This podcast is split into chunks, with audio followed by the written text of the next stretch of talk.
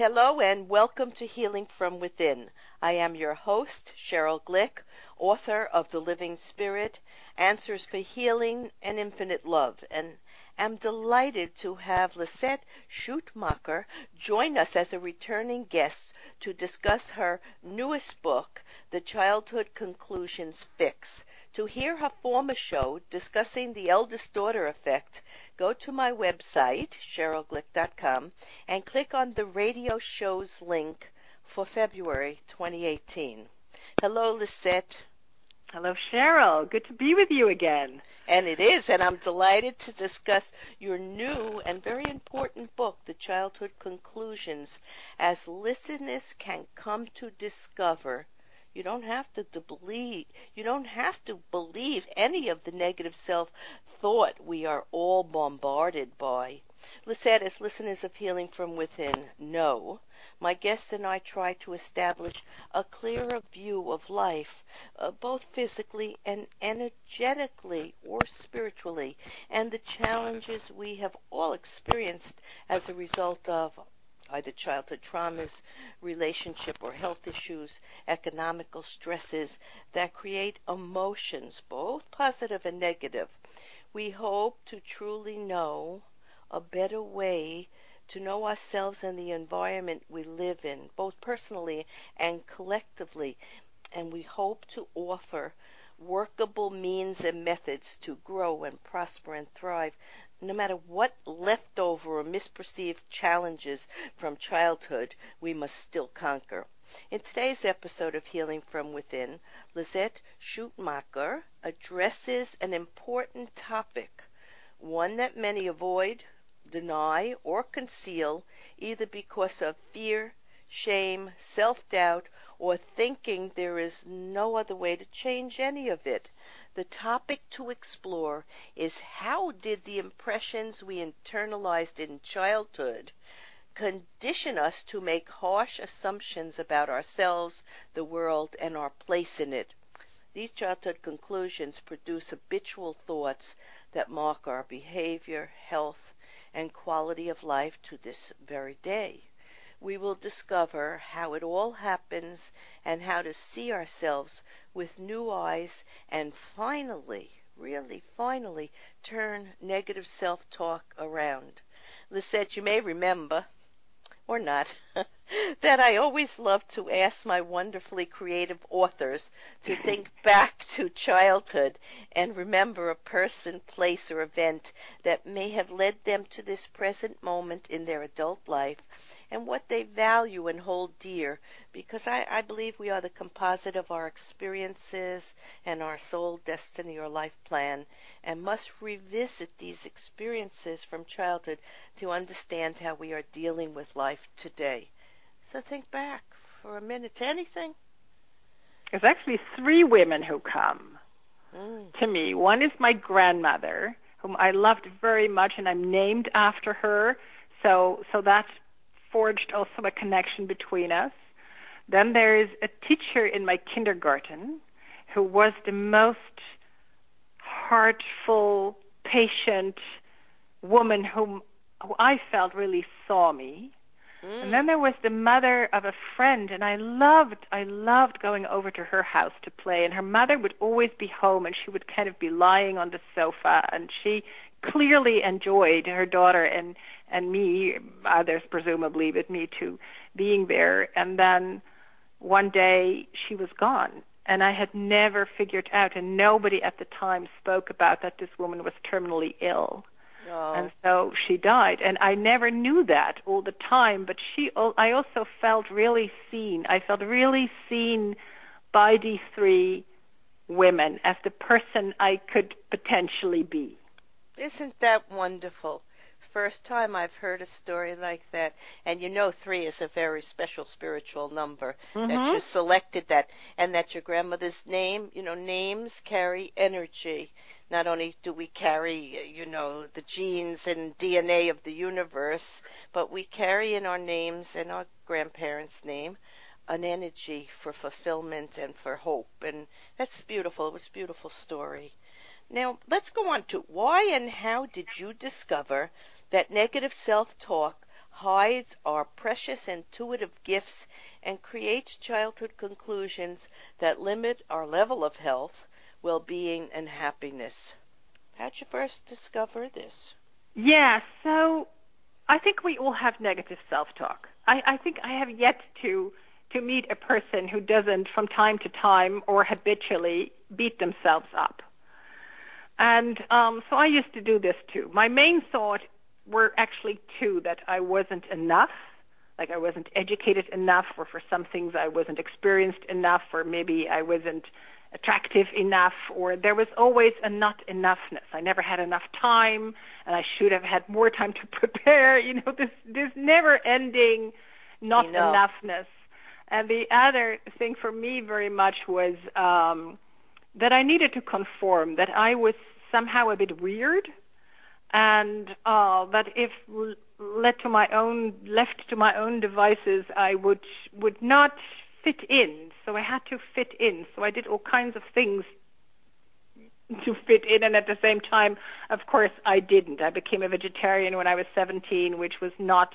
My mother was a real meat eater, so that didn't really fit in. So I had my escapes, and um, I think you know, as a teenager, I spoke a lot with my friends about who we who we were and how we could find out who we were, and and in my 20s and 30s and at some point, I had sold my company. I had a communications company. I was fortunate enough to sell it at some point, and I was looking for a new challenge. And I stumbled upon the Barbara Brennan School of Healing. That is still this phenomenal. Oh, that's wonderful. Exists. Energy medicine, yeah. Energy healing. Mm. And so the energetic part, the hands-on healing, and really learning to to uh, work with the energy that we all have. You know, we immediately feel a person's yeah. energy, whether it's you know makes us happy or kind of makes us go like keep a little distance. And the but the, psych- the psychology part of that school is based on the work of Wilhelm Reich and then Alexander Lowen and then Pierrakos and Barbara Brennan herself. And in that first year, I was um, 48, 49 and in that first year, they showed to us these five childhood conclusions. You know, Reich, Reich's uh, pupils uh, called them character defense structures. And that's kind of a never sat really right with me that word. So when I started mm-hmm. to write a book, I thought it's actually childhood conclusions. We're very very small, but immediately we start, you know, our as a as a little organism, the baby starts to instinctively kind of make sense of the world and go like, how can I be safe? How can I make sure that I will be fed and nourished and kept warm? How can I survive? Well, it's a little survival organism. But I was, say, 49, going on 50, I was like, why didn't I know this before? And why don't we all know this fantastically uh, clear and simple theory of these five conclusions that we jump to as when we are very small because we you know we have just a, a small overview of the world so we wonder if we belong we wonder if we are enough um, should we sh- really show ourselves and can we love can we trust Yes, yes. Everyone's then, thinking this way. You you know, everybody's Reich? thinking this way. Yeah, exactly. everyone, everyone. Now, and they're thinking this way when they're grown-ups also. If they haven't gotten a handle on the five conclusions that you talk about. Now, it started off. right said they were five character defense structures. Yeah and and he discovered that as different as we may look in our outward appearance, the kind of thoughts we think about are not really that different at all. Exactly. So once we can identify the thoughts coming out of each five childhood conclusions that you named, and you were just talking about two of them before that you yeah. found were uh, very um, entwined very with with you. Yeah. And I have one that I'm going to talk about in a minute that was very up for me. So let's go because this is very important to the childhood conclusions. We'll start with number one. All right? Yeah. Because uh, you know they're drawn from inevitable in unfortunate interactions with our parents or those close to us. But once they're ingrained in our hearts and our cellular memory and our thoughts, it's kind of really hard to dislodge them unless Yeah. we understand and recognize what we're dealing with. So the first childhood conclusion, I'm not welcome, I must go elsewhere. What would be the negative thought, self thought around that conclusion that a child absorbs yeah, so for this, themselves? this first sentence even, I'm not welcome, you know, just just imagine, just for a minute, you know, feel into this what happens to you when you think I'm not welcome. Immediately I get, you know, kind of fidgety. My Mhm. feet want to go somewhere else, anywhere else. Uh I just want to flight, you know, basically. I want to go. Yeah, you're living Um, in fear. It's living I'm living in, existential terror. I do Mm. not belong, and and it feels so horrible. And I can look around me and and make believe that everybody belongs but me, right? I, Well, you I just say- should not yeah. be here. Lisette, you say that this is describing a very spiritual child who may be very empathic or psychic and is aware that the adults might be limited who are living around them and not willing to discuss or acknowledge this higher view of life. Now, I'm going to tell you a little story. At Tell three me. years old, on in the Catskill Mountains in New York, I was at a bungalow colony, and my mother had a picture of this, but I remember it clearly. I threw myself on the grass and cried up into the heavens, Why did you drop me in this place? Mm-hmm, mm-hmm. So you write about that. You Yeah. write in your book. People with this childhood conclusion are often highly original and gifted and have maintained a natural connection with the realms of spirit that we hail from and may have a hard time being down on earth. It is a false notion that we don't belong. We are here, so of course we belong. But I would say that childhood conclusion uh, means something to me because I I am exactly what you described there. And, Yeah. And I, you know, it's funny. I once remember saying to someone I I was working in a place, and I had taken an office there, and I things were going on that I found very unsettling, and I re- remembered saying, I wasn't invited here. So I Mhm. sort of like brought myself in. It's the same concept of not being welcomed because other people are just not aware of the energy medicine we're talking about, or the sensitivities that some people have, or the need, you, you, you know, to understand and accept people at whatever level they're functioning at. So, you know, they expect things from people that people sometimes are not ready to give. Yeah. So, And the sensitivity that you allude to, of course, very much is part of, uh, because very often these people, you know, the spirit comes comes into this and incarnates in a Yes. tiny little body. Our vast spirit kind of incarnates in this tiny little body, and in the beginning.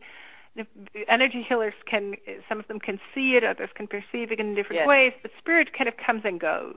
It kind of comes and goes until some t- at some point it really you know decides yes i'm going to do this but and you know it might even be that the parents are overjoyed with their child but right after birth they look at each other and the child needs a confirmation it needs eye contact the spirit needs mm. eye contact and it isn't there and the child th- this it's just like what have i done what have i oh. done why have i engaged in this life on this harsh earth and the sounds are so are so loud and the light is so Right. bright and i don't want this and so the tendency for these people who, who have this sensitivity and this connection to spirit is kind of to go back to the spirit world. So these are also children that are kind of dreaming out a window and have, you know, travel among among the stars, uh, but have a hard time kind of being here. Sometimes they have a hard time eating. They have a hard time being on time because time doesn't really exist for them, and and really being here. And the challenge is to fully inhabit the body, to fully come down and ground down and know that you don't, you will not lose your spiritual connection.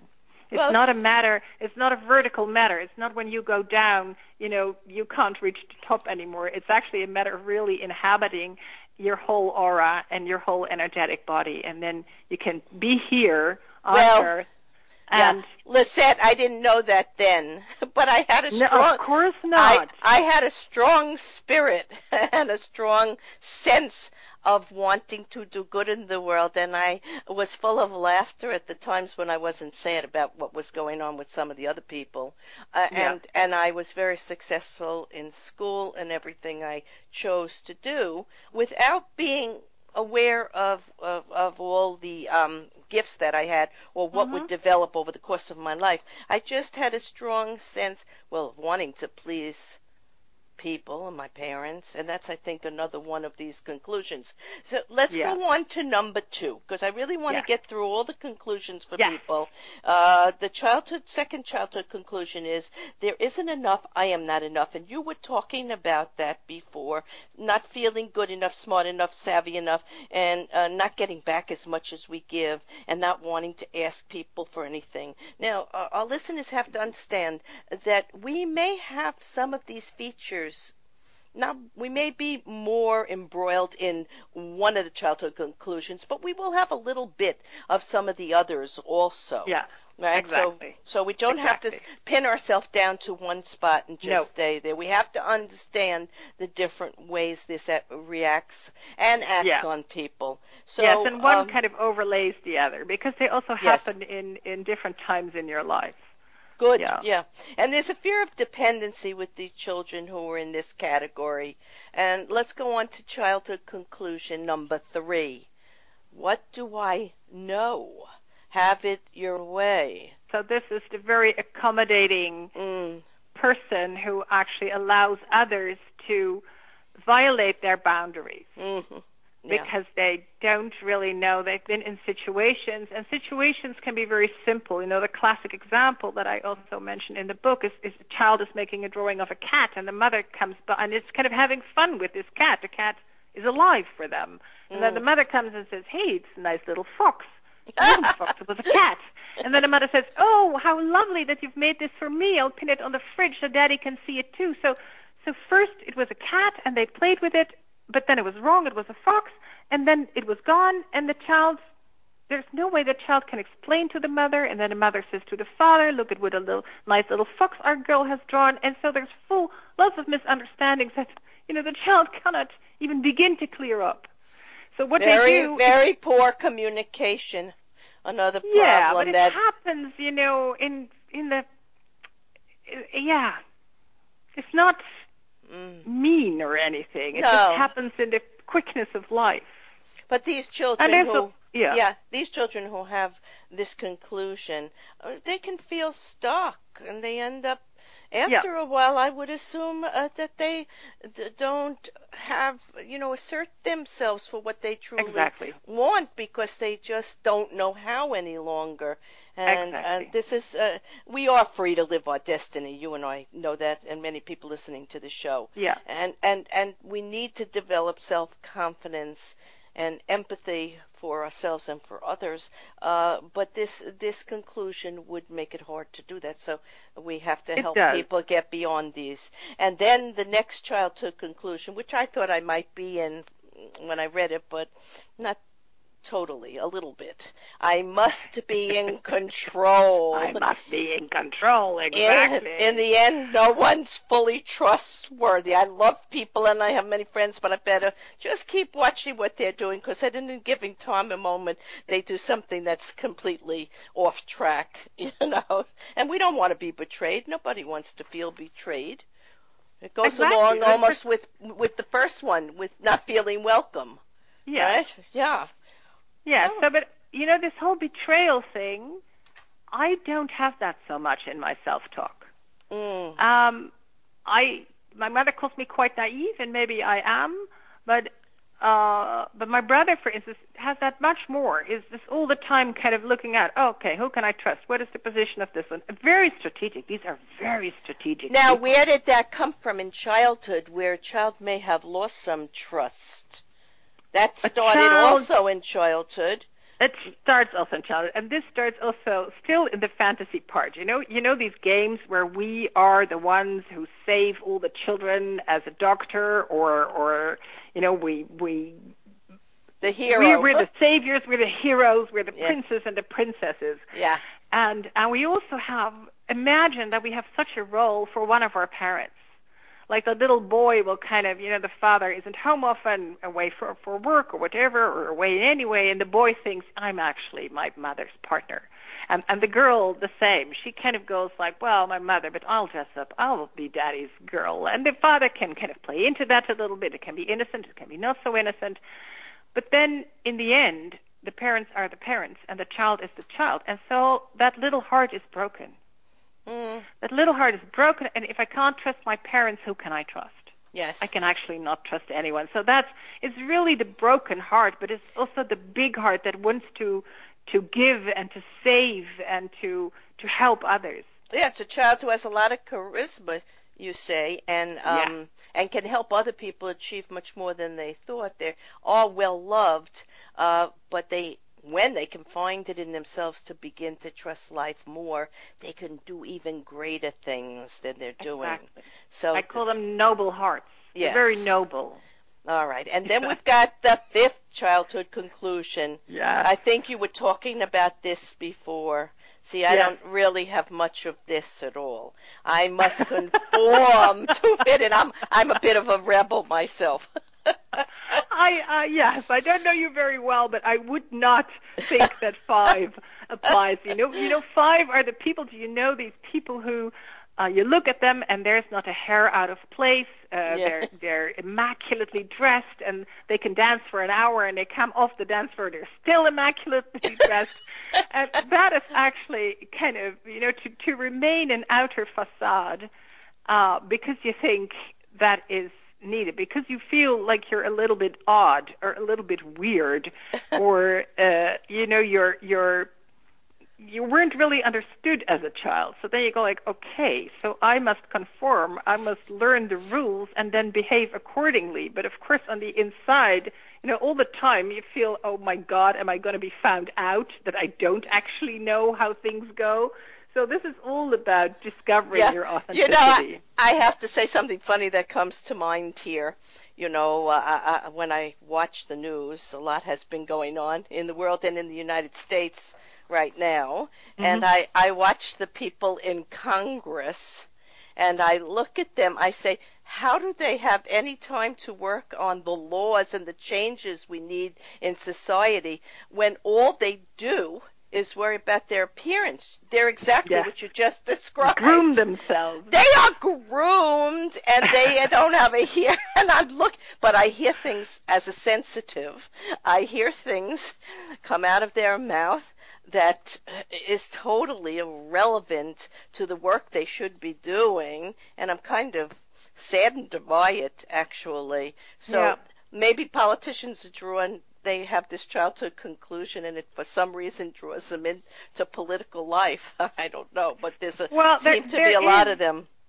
there is um in these people because we also started to speak about the gifts Yeah, Because each of these childhood conclusions we jump you know we jump higher let's say to, get, to start a metaphor to a conclusion when it is connected to a gift we have and there is Yeah. a gift of leadership in this fifth uh, childhood conclusion.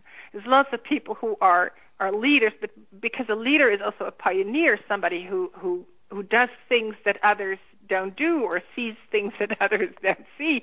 And then when you're small, you live in a pack and you live in a family, and it's kind of let's all be the same, and you're you're kind of sometimes a bit played down for that. So then you kind of go, okay, I better behave. But within, I, I think this is also one of real leaders.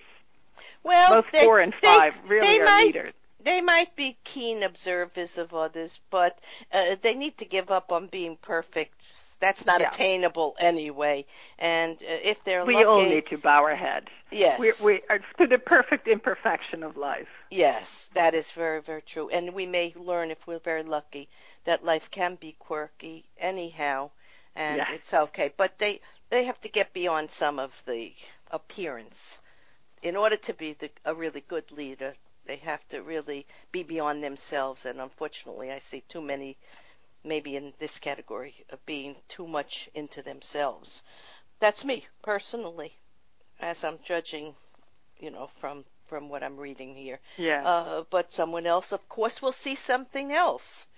But the Mhm. point is, how would we remove these damaging childhood conclusions? Where do we start? You have a term, turning a childhood conclusion is your term for transforming the unhelpful thoughts that stem from early childhood and our experiences. So how would we begin? There are three clues that you give that we must start to do before we can turn this around. Yeah, so the first thing is to start to recognize these thoughts. Just so we must start to listen to what we think. Because our our childhood conclusions are actually uh, not they don't have much fantasy. They keep repeating the same thing over and over.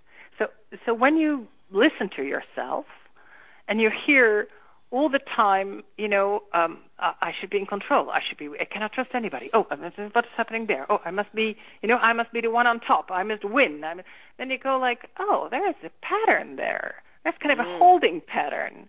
And so the first thing is because the, the same thoughts keep coming back, and they also bring a certain amount of stress. They stress Yes. us out, and and you can notice that in your body. When I think I'm not enough, you know, I contract. And also, these thoughts often contain the words always or never. I will never be enough. It's it's kind of a bit of a we're, we're like we're the victim of our thoughts, and it's exaggerated. It's exaggerated. Absolutely. And you also give a formula for healing uh, some of the, the common ways for us to work through any of these childhood conclusions. You say we have to recognize the thought pattern. Then we have to shift the focus. And then, very important, we have to thank ourselves. So again, it's getting back to the thought we're not perfect. We can't be perfect. We don't have to be perfect. We can thank ourselves for small or big advancements in our thinking and in changing our habits or behaviors. So, uh, and you can also, you also say to invite the anger uh, back from a time when you were younger Mhm. And then to, with your grown up self, feel it and feel it in your body, and it won't do the same thing to you any longer because you're way past that memory, that hurtful memory. And I, I really think that was wonderful, wonderful. So I want to thank you, Lisette Schuitemaker, author of the Childhood Conclusions Fix, for a study of how a child makes assumptions and conclusions, even from events perhaps before their birth and then after Mhm. birth, and which color their world, often traumatizing their sense of well being and joy, and how through these thoughts, and how though these thoughts may be justified or not, you know, perception is everything, affect them until rethinking their fears and limitations in adulthood will take them past what what has happened in the past and they'll be able to release them as they are no longer real in the present time. To find out more about the five childhood conclusions and to purchase this book go to lisetteschuitemaker.com in summarizing today's episode of Healing from Within, Lisette has clearly, precisely, and intuitively offered an in-depth description of each of the five childhood conclusions that influence all of us, even past our original childhood memories and fears, and are still at work in our decision-making process as adults. If you study these conclusions, I am sure you will find yourself and those that you love and know and work with in your family or wherever in your life described in one or two or more of the conclusions offered, and you may understand why you may at times hold back or move away from some of your greatest needs or talents. And once understood, your thoughts can definitely be rewired and behaviors and attitudes improved for better living.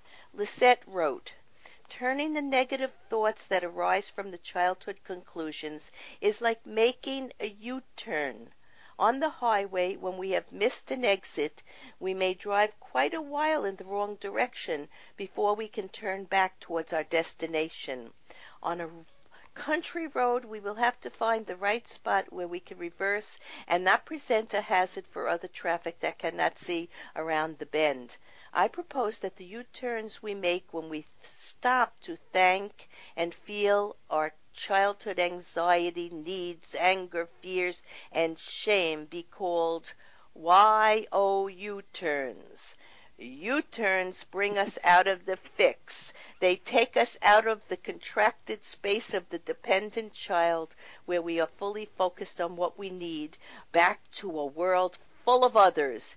Expanding into who we have become brings us back into relationship and into awareness of what other people may want and need and ourselves also, into exchanges free of hidden agendas. Ultimately, life is what happens through us. We can be graceful instruments, welcome, enough, free, courageous, and authentic past the five childhood conclusions we each drew for ourselves. This is what I have learned. I am Sheryl Glick, host of Healing from Within, and invite you to my website, sherylglick.com, to read about and listen to authors in the fields of metaphysics, spirituality, psychology, education, and the social sciences who share a greater way to view, understand, and improve the human journey of personal distinction. Shows may also be heard on webtalkradio.net and dreamvision7radio.com. Thank you.